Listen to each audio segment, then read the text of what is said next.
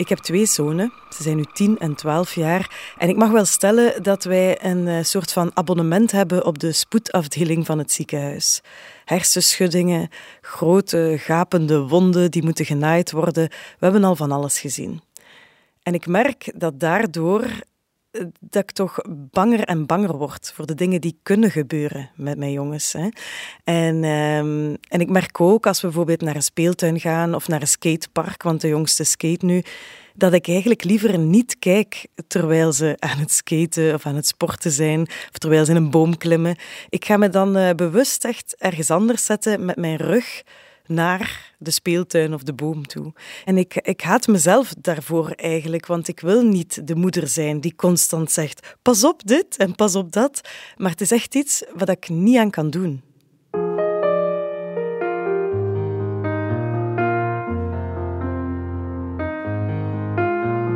Dit is Studio Brein, een podcast van Breinwijzer over de wondere wendingen van je hersenen.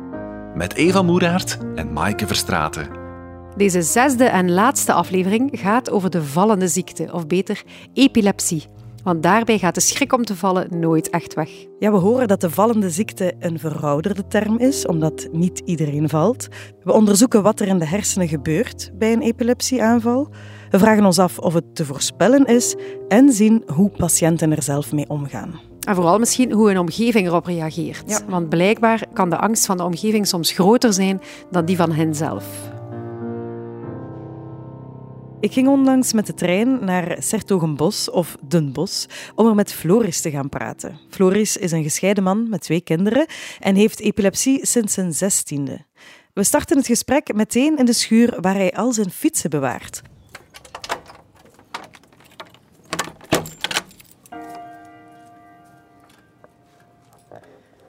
Een heel klein hokje vol fietsen. Nou ja, ik ben vooral een, een liefhebber van de koers, laat ik het dan zo zeggen. En ik heb ook wel, wel lang gefietst. Maar ik heb ooit een aanval gehad op een fiets. Ja, en, en dat heeft natuurlijk wel impact gehad. En dan krijg je bijvoorbeeld ook reacties van de mensen waarmee je fietst. Ja, maar als jij er hebt, dan ga je toch niet fietsen? Dus uit hun schrik. En toen heb ik dat een half jaar later, ben ik toch weer op de fiets gestapt. Uh, op de mountainbike toen. Toen kreeg ik het weer. Oh nee. Dus sindsdien heb ik het, uh, ik denk vier jaar de fiets niet meer aangeraakt. Tenminste, racefiets. Maar ja, omdat ik natuurlijk geen auto rijd, zal ik wel moeten. Ben ik ook niet bang voor. Maar de racefiets, uh, ja, dat was toch wel een, uh, een, een, dingetje.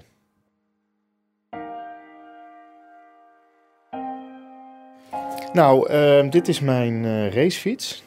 Waarop ik dus die, die smakker heb gemaakt. Die heb ik toevallig twee maanden geleden weer in volle glorie laten herstellen. En inmiddels één keer gefietst. En uh, ja, daar werd ik wel heel blij van. Ja. ja. Terwijl dus de artsen altijd hebben gezegd, dat is geen probleem. Maar het, heeft, ja, dat had wel een enorme drempel. Ook uh, in de wisselwerking dus naar mijn kinderen. En ex-partner. Want daarmee zend ik ook een signaal uit. En terwijl zij ja, een vader terugkregen die aan de rechterkant helemaal open lag. Ja, wat doe je dan, hè? Um, maar ja, de, de, tijd werd toch rijp om, uh, om dat weer te doen. Dus um, ja, het bakje ziet er weer helemaal mooi uit. Had weinig geleden van de val. Schone val. Voor de fiets? Voor de fiets, ja. ik, uh, ik, ik, ik viel en ik kwam bij. En dan ben je heel erg verdwaasd. En toen ben ik uh, opgestaan. Ik zei, kom op jongens, we gaan verder. Terwijl ja, mijn lip was ingescheurd tot aan mijn neus. Onder mijn oog was het open. Nou ja, armen, benen, helemaal kapot. Dus dan hebben ze mij echt tegen moeten houden. en achteraf denk ik, voel me echt een uh, professioneel coureur. Want die staan ook altijd op. inderdaad, inderdaad, ja. Um, nee, dus toen, toen hebben ze... Uh, ja, dan is het ook vaak op zo'n moment als dat begint door te dringen... Uh, dat je het eerst niet gelooft. Van, is toch niet gebeurd? Maar toen bleek het wel gebeurd. En dan komt ook langzaam die teleurstelling en frustratie boven. En ja, dan geef je er wel aan over. Dus... Ga jij soms alleen fietsen? Ja. Ah ja. Liefst. Oké, okay. dus daar ben je niet bang voor. Het is nee. niet dat je denkt van er moet altijd iemand bij me zijn voor het geval. Nee, dat, dat laat je ook los. Ja, ja. Ja, dat is dan zo'n zo'n stuk waar ik voor kies van, ja, oké, als dat dan consequenties heeft, maar voor mij is dat belangrijk. Ik, ik vind af en toe alleen ook heerlijk. Ja. Ja, en 9 van de 10 keer een val op de fiets uh, betekent, ja, valt te overzien, hè. Terug boven in zijn woonkamer valt de kapotte fietshelm die aan de muur hangt meteen op. Ja, die heb ik bewaard. Dat is, uh, ik zal hem eens pakken. Nou, je ziet deze helm. Ja, die is, ik ben ook daar rechts gevallen. Hij is helemaal verschroeid van het glijden over het asfalt. Je ziet precies eigenlijk de, ja, de fractuur in de helm. Ja, wat de impact op een eh, schedel had kunnen zijn. En deze helm, ehm, die, ehm, ehm, ja, die heeft mij ook wel te maken dat mijn vader zijn broer is verloren bij een wielerongeluk. En waar ik ben gevallen is daar vlakbij. Oh. En destijds, mijn vader heeft altijd gezegd, nou prima dat jullie gaan wielrennen, maar je doet een helm op. En dat was jaren tachtig, dus je werd gewoon uitgelachen. Mm het pas, pas denk ik 20 jaar later, 25 jaar later, werd dat gemeen goed. Maar ja, die helm heeft dan toch mijn uh, een hoop ellende bespaard. Dus um, ja, in die zin, in de, in de, de Wall of Family, uh, um, ja, heeft hij een plek. Een soort van trofee? Ja, ja, ook. Ja, ja dit, dit, dit, het symboliseert ook uh, het vallen en opstaan. Maar wat een geluk dat Floris die helm op zijn hoofd had, hè? want uh, dit had veel erger kunnen aflopen. Maaike, kan jij ons uitleggen wat er in het brein van Floris gebeurt bij zo'n aanval? Ja, een epileptische aanval dat is eigenlijk een soort kortsluiting in één of meerdere netwerken van je hersenen. Dus een plotse, tijdelijke verstoring van de elektrische prikkeloverdracht. Ah, oké. Die verschijnselen bij een aanval, dat hangt ervan af welke netwerken er meedoen. En die kunnen per type aanval of per patiënt verschillend zijn. Dus iemand kan vallen of schokken of vreemde bewegingen maken of zelfs buiten bewustzijn raken, maar soms gewoon een, vreemd, een vreemde geur ruiken of vreemde dingen zien. Ja, en ook deze keer hè, trokken we naar een expert ter zake. Dat is professor Veerle de Hert van het Universitair Ziekenhuis in Gent. Zij doet veel onderzoek naar epilepsie en dan vooral na beroertes. En aan haar hebben we gevraagd hoe dat zit met die verschillende hersengebieden die betrokken zijn bij een epileptische aanval. Je hebt heel veel verschillende soorten epilepsie. Er is epilepsie die begint vanuit één wel bepaalde plaats uh, in de hersenen. En dan kan dat ook nog op een verschillende plaats zijn. Dus afhankelijk van waar in de hersenen dat die uh, epileptische activiteit zich dan bevindt, gaan er ook andere symptomen ontstaan. Um, en anderzijds heb je ook epilepsie die in feite van bij het begin van de aanval als het ware over de hele hersenen al verspreid zit. Die epileptische activiteit zit over de hele hersenschors al. Um, en dat uitzicht vaak dan door een uh, grotere uh, tonisch-klonische aanval, zoals dat men dat noemt. Um, terwijl epileptische aanvallen die beginnen vanuit één klein plekje van, uh, vanuit de hersenschors, gaan dan eerder focale aanvallen zijn met verschillende symptomen, dus afhankelijk van de plaats waar die, waar die epileptische activiteit start. Even ter verduidelijking, die tonisch-klonische aanval waar Veerle de Hert het over heeft, is wat we eigenlijk allemaal wel bedenken als we denken aan het woord epilepsie. dan zien we dat voor ons. Dat is namelijk een aanval waarbij iemand op de grond valt en verkrampt en schokt. En dat noemde vroeger de grand mal. Dat zegt ook al iets over hoe heftig zo'n aanval is. En dan heb je aan de andere kant een focale aanval, die is maar een deel van de hersenen. En die is minder intens en toont zich enkel op die gebieden waar op dat moment dan de hersennetwerken verstoord zijn. Wel, een focale aanval blijft beperkt. Um, ter hoogte van de hersenen, waar de epileptische activiteit blijft eigenlijk beperkt ter hoogte van de hersenen, waardoor uh, ook de symptomen uh, soms relatief beperkt blijven. Dat kan bijvoorbeeld zijn trekkingen van een arm of van een been. Of dat kan bijvoorbeeld zijn een soort gevoel dat je krijgt, een abnormaal gevoel uh, hoogte van een arm of een been, of ook een meer algemeen abnormaal gevoel. Als dat zich bevindt ter hoogte van de ehm, hersenschors waar de visuele functies zich bevinden, kan dat bijvoorbeeld leiden tot het zien van een soort ja, hallucinaties of flikkeringen bijvoorbeeld. Um, dus dat kan echt heel divers zijn. Um, en als die epileptische activiteit zich dan net iets verder uitspreidt, leidt dat dan vaak ook tot bewustzijnsveranderingen, bewustzijnsindaling, waarbij dat de mensen niet goed meer aanspreekbaar zijn of zelf niet goed meer kunnen antwoorden of zich minder bewust zijn van de omgeving. Is epilepsie eigenlijk erfelijk maken? Ja, soms wel, maar ook dat verschilt heel erg. Blijkbaar heeft epilepsie ontzettend veel verschillende mogelijke oorzaken. En daar vertelde Veerle de Hert ons ook meer over. Hersenschade kan de oorzaak zijn om nadien epilepsie te ontwikkelen. Je kan bijvoorbeeld ook epilepsie krijgen na een hersenontsteking of een hersenvliesontsteking. Ehm, of bijvoorbeeld een, um, een, verkeersongeval met hersenschade. Die kunnen ook allemaal aanleiding geven tot het ontwikkelen van epilepsie. Dus dat is één mogelijke reden om epilepsie te ontwikkelen. Uh, en daarnaast zijn er uh, een heel aantal andere mogelijke oorzaken. Er bestaan ook genetische, erfelijke oorzaken uh, van epilepsie, waar dat er toch een voorbeschiktheid blijkt te zijn in uw erfelijk materiaal om toch epilepsie te hebben. bijvoorbeeld ook bij mensen met een volledig normale hersenscan. Um, met vo volledig normale ontwikkeling ook. Uh, en dan bestaan er ook epilepsieën die, die zich meer kaderen binnen bepaalde uh, ontwikkelingsstoornissen. Vaak gaat het dan over een syndroom waarbij er bijvoorbeeld um, een mentale achterstand is, gedragsproblemen en ook een, epilepsie. Je kan bijvoorbeeld ook epilepsie krijgen door um, problemen vlak voor of tijdens uh, de bevalling, dus perinatale problematiek, waardoor er bijvoorbeeld een tijdelijk zuurstoftekort ontstaat, droogte van de hersenen, en dat kan eventueel ook ontwikkeling geven tot epilepsie. Dus je hebt echt heel veel verschillende oorzaken van epilepsie. Ja, ik vroeg ook aan Floris wanneer en hoe hij ontdekte dat hij epilepsie had. En hij vertelde mij over zijn eerste aanval op een uh.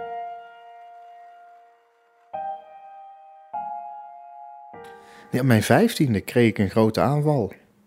Uh, ik zat in een stroboscoop te kijken, want dat was in die tijd uh, hip en nieuw. Ik denk, oh, dat wil ik wel eens meemaken. En toen ben ik gegaan en toen dachten ze in eerste instantie nog van, ah, er komt door die lamp of er is iets in het drankje van Floris gestopt of, nou ja, whatever. En, en één aanval is geen epilepsie, hè? de tweede pas.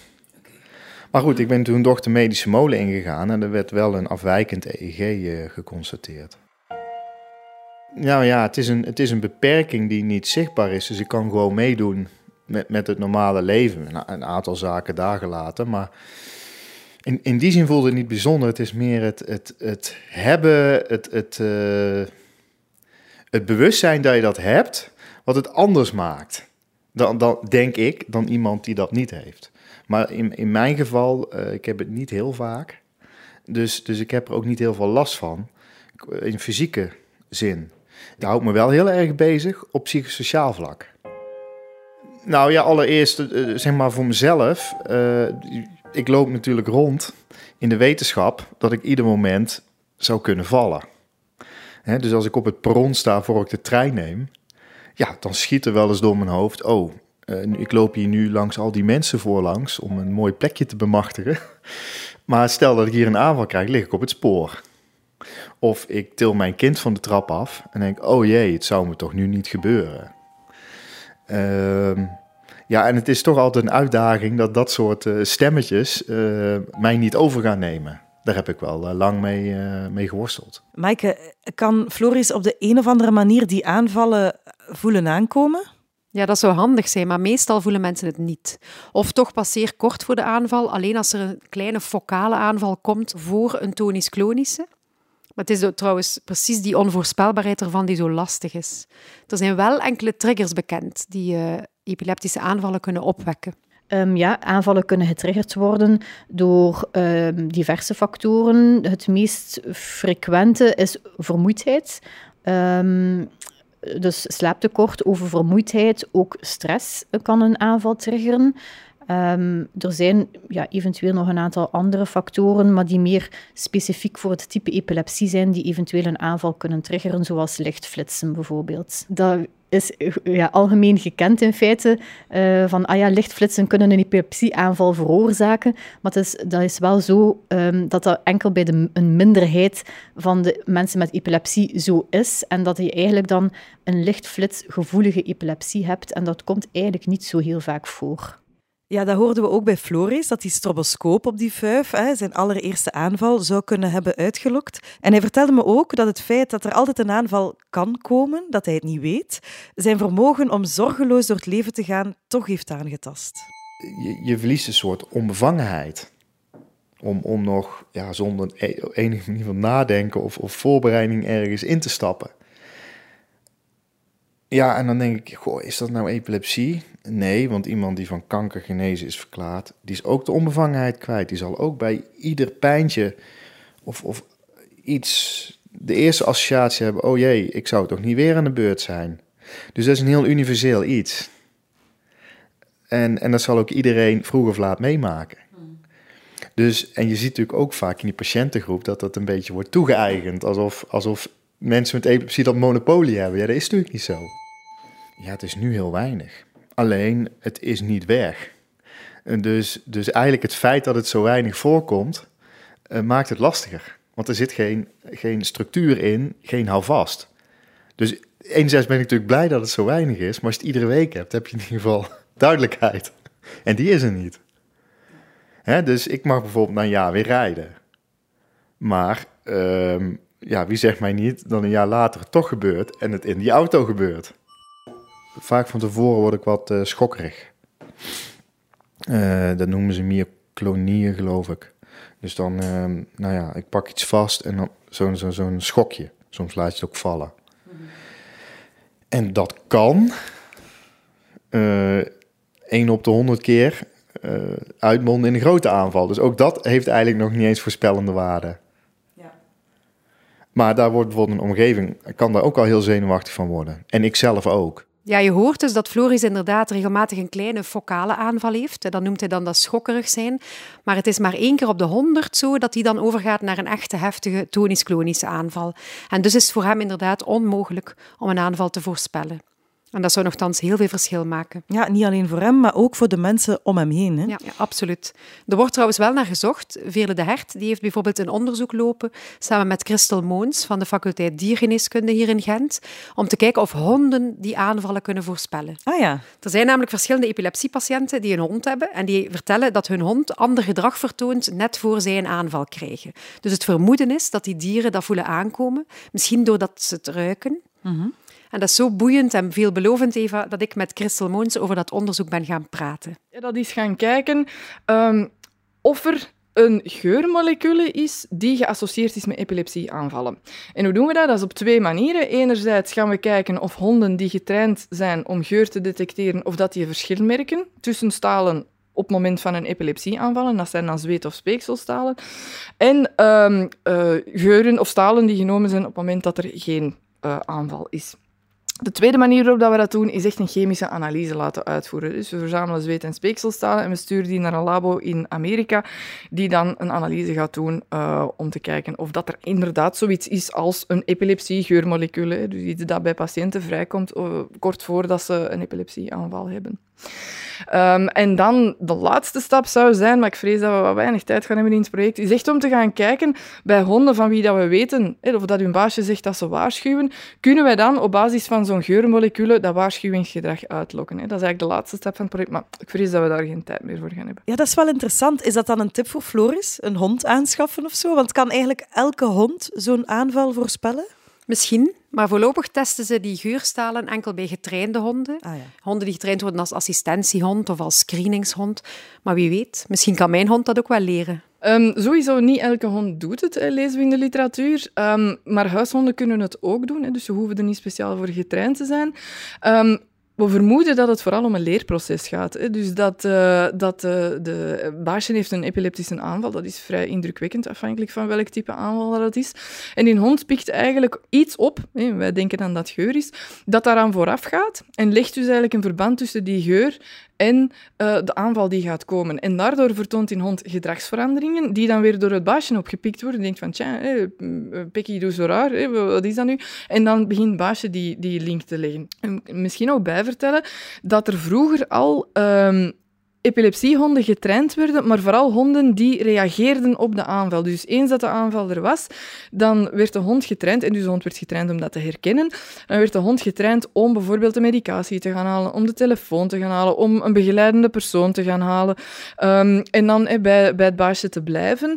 En men begon te merken dat sommige van die honden eigenlijk al op voorhand iets begonnen vertonen, en gedragsverandering vertoonden. En dan natuurlijk ja, was het een kleine moeite van dan die hond ook te leren van bijvoorbeeld een poot te komen liggen op de schoot van het baasje of te komen zitten en staren bijvoorbeeld.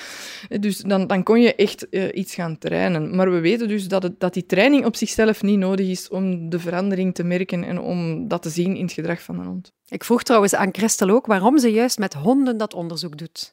Want misschien kan een kat zo'n aanval ook voelen aankomen, want die kunnen toch ook ontzettend goed ruiken. of een rat, wie weet. Ja, het is inderdaad perfect logisch dat je zegt van ja, waarom een hond, uh, katten en, en, ratten en muizen en dergelijke hebben een even goede reuk zien, of misschien toch een veel betere dan een onze. Um, nu, misschien moeten we een onderscheid maken tussen twee soorten van um, detecties. Enerzijds heb je de honden die bij mensen leven met een aandoening. Hè, dus bijvoorbeeld niet alleen epilepsie, maar ook uh, bijvoorbeeld diabetes en dergelijke. Dus er zijn honden die lage bloedsuikerspiegel kunnen, uh, kunnen merken en kunnen aangeven aan een eigenaar. Dus dat zijn echt hulphonden, om het zo te zeggen, hè, of assistentiehonden, moet ik eerder zeggen. Daarnaast heb je honden die ingezet worden voor screenings, of dieren die ingezet worden voor screenings. Uh, bijvoorbeeld, uh, op, uh, de vraag is, ehm, kan een hond efficiënter of op zijn minst goedkoper en sneller blaaskanker opsporen in urinestalen bijvoorbeeld. Dat is een, een, een, studie die ook al gedaan is en dat blijkt zo te zijn. Dus je hebt enerzijds je assistentiehonden en anderzijds je screeningshonden. En... Um, in principe, de screeningshonden kunnen vervangen worden en worden soms vervangen door bijvoorbeeld ratten. Er zijn in Afrika studies rond het detecteren van uh, landmijnen, uh, maar ook voor het detecteren van bepaalde medische aandoeningen in het veld, die een zeer snelle, vlugge en toch betrouwbare screening kunnen geven Um, maar natuurlijk, als je denkt aan de assistentiedieren, ja, dan is het een stuk moeilijker. Een kat, dat neemt je niet zomaar overal mee naartoe. Een rat wordt ook niet overal geaccepteerd. Uh, en assistentiehonden hebben recht op toegang in Vlaanderen toch. Dus je kan die dan makkelijker overal meenemen. En ze zijn dan ook altijd bij u om u te waarschuwen. Ik ben heel benieuwd hoe dit onderzoek verder zal evolueren. Uh, weten we eigenlijk iets over wanneer er resultaten zullen zijn, Maaike? Nee, dat is nu nog niet te zeggen. Het is blijkbaar heel moeilijk om de juiste patiënten te vinden om aan dat onderzoek mee te doen. Dat is enerzijds omdat die zweetstalen zo specifiek zijn, maar anderzijds ook, ze zoeken nog steeds naar epilepsiepatiënten met een eigen hond die een dagboek willen bijhouden. Alleen, die patiënten moeten genoeg aanvallen krijgen binnen een periode van drie maanden en ze mogen niet van medicatie wisselen in die periode. Dus dat is een ongelooflijk ingewikkeld profiel om mensen voor te vinden. Ja, dus als er iemand luistert die denkt dat hij of zij een aanmerking komt, kan die zich nog altijd kandidaat stellen. Hè? Mhm. We zullen alle informatie over Epidocs, want zo heet het onderzoek, bij de show notes zetten op de website van Breinwijzer. Terug naar Floris nu, want hij vertelde mij dat de angst voor een aanval eigenlijk veel groter is bij iedereen in zijn omgeving dan bij zichzelf. Het is natuurlijk voor mensen vaak heel erg schrikken, omdat ze niet weten dat ik dat heb als zo'n aanval gebeurt ja, in één keer komt er een andere realiteit bij. Ja, en dan, dan zie je iemand zoals je het niet wil zien. Hmm. Dus, dus eh, ook in de wisselwerking met de omgeving heeft het een hele eh, grote impact. Ehm, eh, want ja, dat hoor je natuurlijk ook wel eens. Ja, maar moet je dit wel doen, Floris? Bijvoorbeeld op een wielrenfiets weer stappen. Is dat nou wel gezond? Kijk, en ik zit continu in, in, het, in die afweging van... Ehm, ik kan iets niet doen, vermijdend gedrag gaan vertonen. Wij dan spreken thuis voor de geraniums gaan zitten. Maar ik kan ook roekeloos worden, door, omdat ik in de ontkenning ga van, nou ja, het zal wel, maar... Ja, en in dat tussengebied, ja, dat is een heel lastig iets. Want hoe ga je daar je, je, je houvast zoeken? En dat is natuurlijk ook een heel, um, ja, nou zo heb ik het ook wel ervaren, eenzaam proces. Maar je wordt echt op jezelf teruggeworpen. Oké, ik moet hier besluiten nemen. En um, ook mee kunnen dealen dat mensen heel snel zeggen: ja, maar dat heb je natuurlijk ook, uh, had je dat maar niet moeten doen. Of, uh, hè? of de andere kant van: ja, maar Floris, je, je maakt het nu wel heel groot en zwaar. Je kunt gewoon dingen doen. Dus je daartoe verhouden, daar wordt een heel groot uh, appel op gedaan. Dat, dat ervaar ik dan naast die angst als, als een van de belangrijkste thema's voor mij die met mijn epilepsie te maken hebben. Veel meer dan de aanval. Nou, ik heb wel eens een collega meegemaakt die een jaar later met tranen in de ogen bij mij aan tafel kwam van Floris, ik heb zo'n last dat ik dat beeld niet uit mijn hoofd krijg bij jou. En dus het gaat niet over mij, maar in de wisselwerking heeft dat dus impact ja, in, in, in familiesituaties, dat bijvoorbeeld ook mijn ouders weet ik, dat, dat dat ook heel dubbel was. Enerzijds is het zorg, maar eigenlijk kunnen ze het ook niet aanzien. Kijk, misschien als ik het wekelijks had, gingen ze eraan wennen.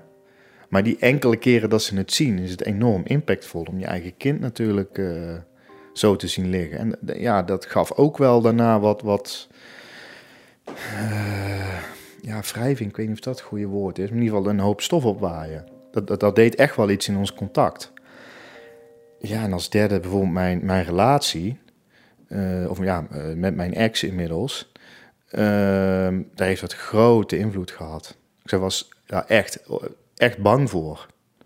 En enerzijds ook terecht, want ja, we hadden jonge kinderen thuis. Laat je mij nog alleen met hen? Ja, dat is natuurlijk een hele uh, begrijpelijke zorg. Maar anderzijds ook dat het voor haar heel moeilijk was om uh, ja, los te komen van die angst. Dus s morgens werden wij wakker en het eerste wat zij deed is mij helemaal scannen. Zou hij vandaag stabiel zijn of niet? En dat, ja, dat gaat natuurlijk toch zich in een, in een contact helemaal vastzetten. Dus je gaat niet meer kijken naar, naar wie is het of is die oké. Nee, ik ben bang en ik ga voor mezelf checken of, die, of ik daar vandaag bang voor moet zijn. Ja, Eva, dat doet mij heel erg denken aan dat beeld dat jij ook in de intro schetste. Mhm. Dat je als moeder eigenlijk veel banger was dan jouw kinderen zelf. Ook Vele de Hert is daar sterk mee bezig met de impact van epilepsie op de omgeving van die patiënten. Als een kind epilepsie heeft of een partner heeft epilepsie, dan um, moet ook ja, de directe omgeving daar vaak rekening mee houden. Moet soms um, chauffeur zijn voor die mensen. Uh, mensen hebben vaak veel moeilijker om uh, een job te vinden door hun epilepsie. De werkgever staat soms heel wantrouwig ten opzichte van uh, die ziekte. Ja, iedereen moet zich aanpassen. Er is ook vaak angst bij de familieleden van ja, als, als ik hem laat gaan met zijn fiets, uh, hem of haar laat gaan, uh, gaat er dan iets gebeuren onderweg bijvoorbeeld? Het verkeer is ook altijd maar drukker geworden de voorbije jaren, dus er dat zijn wel geen veilige situaties vaak. Floris, je weet dat, die fietst graag, hè? Dat, dat, dat hadden we al gehoord. En die vraagt zich eigenlijk af hoe vrouwen van wielrenners hiermee omgaan. Ah ja, want die vallen ook vaak. Inderdaad. Dus ja, je zit te kijken thuis voor de buis. Eh, vrouw, kinderen. En je ziet in één keer uh, je, je, partner daar uh, onderuit glijden. Ja, ik bedoel, jullie hebben in Vlaanderen genoeg voorbeelden waar dat ook verkeerd is afgelopen. Ja. Dus, dus er zit een soortgelijke dynamiek in. Wil je je man nog wel laten gaan? Uh, die kinderen hebben dat meegekregen. Ja, maar papa, waarom ga je toch weer? Ja, dus in die zin uh, zie ik daar altijd wel een hele sterke link. Ik zou, ik zou het ook heel leuk vinden om daar eens met, uh, met wielrenners over te spreken, hoe dat is. Wat ook frappant is aan dat verhaal van Floris, is dat hij mij vertelde dat zijn vrienden hier veel minder moeite mee hebben dan zijn familie bijvoorbeeld. En hij vertelde mij ook een heel bijzonder reisverhaal. Mijn vrienden hebben allemaal zoiets, ja. Weet je, ik heb... Uh, in, uh, ik ben ooit met vrienden naar Tanzania geweest, hebben de Kilimanjaro beklommen. En uh, ja, ik moest, uh, s'nachts moesten we omhoog, een paar uurtjes slapen en dan zo snel mogelijk naar beneden voor die hoogteziekte. En uh, die vriend van mij zag al, dat gaat niet goed met Floris. En ik kreeg dus beneden, de eindpost, kreeg ik een aanval. En die Afrikanen, onze, onze lopers, die wilden dus met stenen gaan gooien, want die dachten dat de duivel geland was. Dus die zijn om mij heen gaan staan in de boel sussen. Maar ja, daar hebben we natuurlijk nog steeds lol van. dus, dus daar is dat minder heftig, hebben we er vooral plezier van. Amai, in sommige culturen hebben mensen dus ook echt schrik hè, van zo'n epileptische aanval. Dat komt ook wel heftig over, denk ik. Ja. Maaike, we hebben het eigenlijk nog niet gehad over de behandeling van epilepsie. Volgens Floris is dat allemaal trial and error. Ja, ja de artsen die doen er allemaal heel uh, spannend over. En dat we enorme stappen zetten in de hersenwetenschappen. Maar zoals ik het ervaar is het uh, in eerste instantie alleen maar trial and error. Oh, eerst een medicijn, doen we er steeds een beetje bij. Werkt het niet, doen we een tweede medicijn, steeds een beetje bij. Kijk, in mijn geval met relatief weinig aanvallen praat je dan over jaren. Ehm, en werkt de tweede niet, dan kunnen we eventueel uh, eens gaan kijken of er te opereren valt of een, een nervus stimulator uh, kan worden ingezet. Ja, en ehm, ik denk dat dat ook wel duidelijker um, of meer aandacht moet krijgen qua verwachtingenmanagement bij, bij patiënten. Heel simpel. We gaan eerst trial and error doen, medicaliseren. Als dat niet lukt, dan overwegen we opereren of iets anders. En als dat niet lukt, dan gaan we zo, sowieso kijken hoe kun je goed met die situatie omgaan. Of dat adviseren we. Ja. Moet je natuurlijk sowieso doen, maar dan wordt het extra belangrijk. Ja, het kan erg teleurstellend zijn, zo'n proces. Dat is ook heel duidelijk in Floris zijn verhaal. Het is nogthans wel de eerste stap in een behandeling, het zoeken naar de juiste medicatie en de juiste dosis. En als medicatie niet helpt, is trouwens ook neuromodulatie een mogelijkheid. Dat is die pacemaker-achtige aanpak waar we het al over hadden in onze vorige aflevering over stotteren. Ja. Helaas blijkt algemeen wel dat epilepsie moeilijk helemaal onder controle te krijgen is. Ja, en Floris is gelukkig al een paar jaar aanvalsvrij. Daardoor mag hij officieel wel weer met de auto rijden, maar hij, hij vermijdt het toch eigenlijk liever voor het geval er iets gebeurt. En heeft wel een job gevonden die hij dus met de fiets en de trein kan doen. Hij is uh, organisatieadviseur. Hij gaat bij verschillende bedrijven de interne problemen oplossen. En daar heeft hij, zoals hij het zelf noemt, een speciale neus voor ontwikkeld. Allemaal dankzij zijn epilepsie. Wauw. Ja, absoluut. Ik, ik heb wel een neus gekregen voor, uh, voor uh, angstculturen en, en angst bij, bij of vermijdend gedrag in ja, in managementteams of, of bij bestuurders. Of in organisaties aan zich. Ja. ja. Bang om het fout te doen. Ja, dat ken ik ook heel goed. Oh, wat zouden ze ervan vinden? Ehm, nou, en dat zie je dus terug in mijn werk. Ja, als je organisatieadviseur bent, ja, dan zijn dat precies de processen natuurlijk waar je mee te dealen hebt. Of complexe besluitvormingsissues. ja, dan merk je dat gaat eigenlijk helemaal niet over die tien rapporten die op tafel zitten. Maar dan gaat het eigenlijk over mensen die hier aan tafel zitten die vooral bang zijn, oh, als dit mijn ondergang maar niet wordt, of als ik maar hier maar niet op word aangesproken. Daar gaat het met name over. Ja, daar krijg je natuurlijk een neus voor. Ja, in die zin heb ik, zeg ik altijd, ik heb het geluk gehad dat ik een paar keer de dood in de ogen heb gekeken. Ik moet zeggen, dat, dat, dat maakt een stuk rustiger. Echt? ja, nou ja, dat je een paar keer een engeltje op de schouder hebt gehad. En ook in de wetenschap, ja, dit kan weer gebeuren. Dus ja, eh, het moet, het moet vandaag oké zijn en morgen. Ja, en als het dan mijn einde betekent, ja, dan is het zo, maar dan kan ik daar vrede mee hebben. Ja, en misschien klinkt dat als heel groot en zwaar. Maar ja, dat soort situaties hebben dat met mij wel opgeroepen. Dus ik heb daar heel veel rust op. Als het morgen klaar is. Ik vind prima. Ja, ik vind het leven veel te leuk. maar, maar als het toch zo gebeurt, dan kan ik in ieder geval zeggen van... Uh, ik heb het leven geleefd. Amai, jong, zo chic. Ja, hè? Door die onvoorspelbaarheid van zijn epilepsie staat Floris dus echt anders in zijn leven. Ja. Het is ook wel mooi toch hoe dat hij zegt, ik heb het geluk gehad om de dood een paar keer in de ogen te mogen kijken. Blijkbaar is die confrontatie met zijn eigen eindigheid en kwetsbaarheid, maakt dat toch ook krachtigere mensen. Blijkbaar wel, hè? Goh, misschien moeten we elkaar dan toch niet overal voor beschermen, denk ik. Nee, dat is waar, maar als moeder is dat wel moeilijk, hè? Maar nee, ik besef het ook. Ik besef ook dat ik mijn zonen toch dat abonnement op de spoed moet gunnen, eigenlijk. Hè? het is een cadeautje. Ik denk het, en ze gaan er sterkere mensen door worden. Zou best kunnen.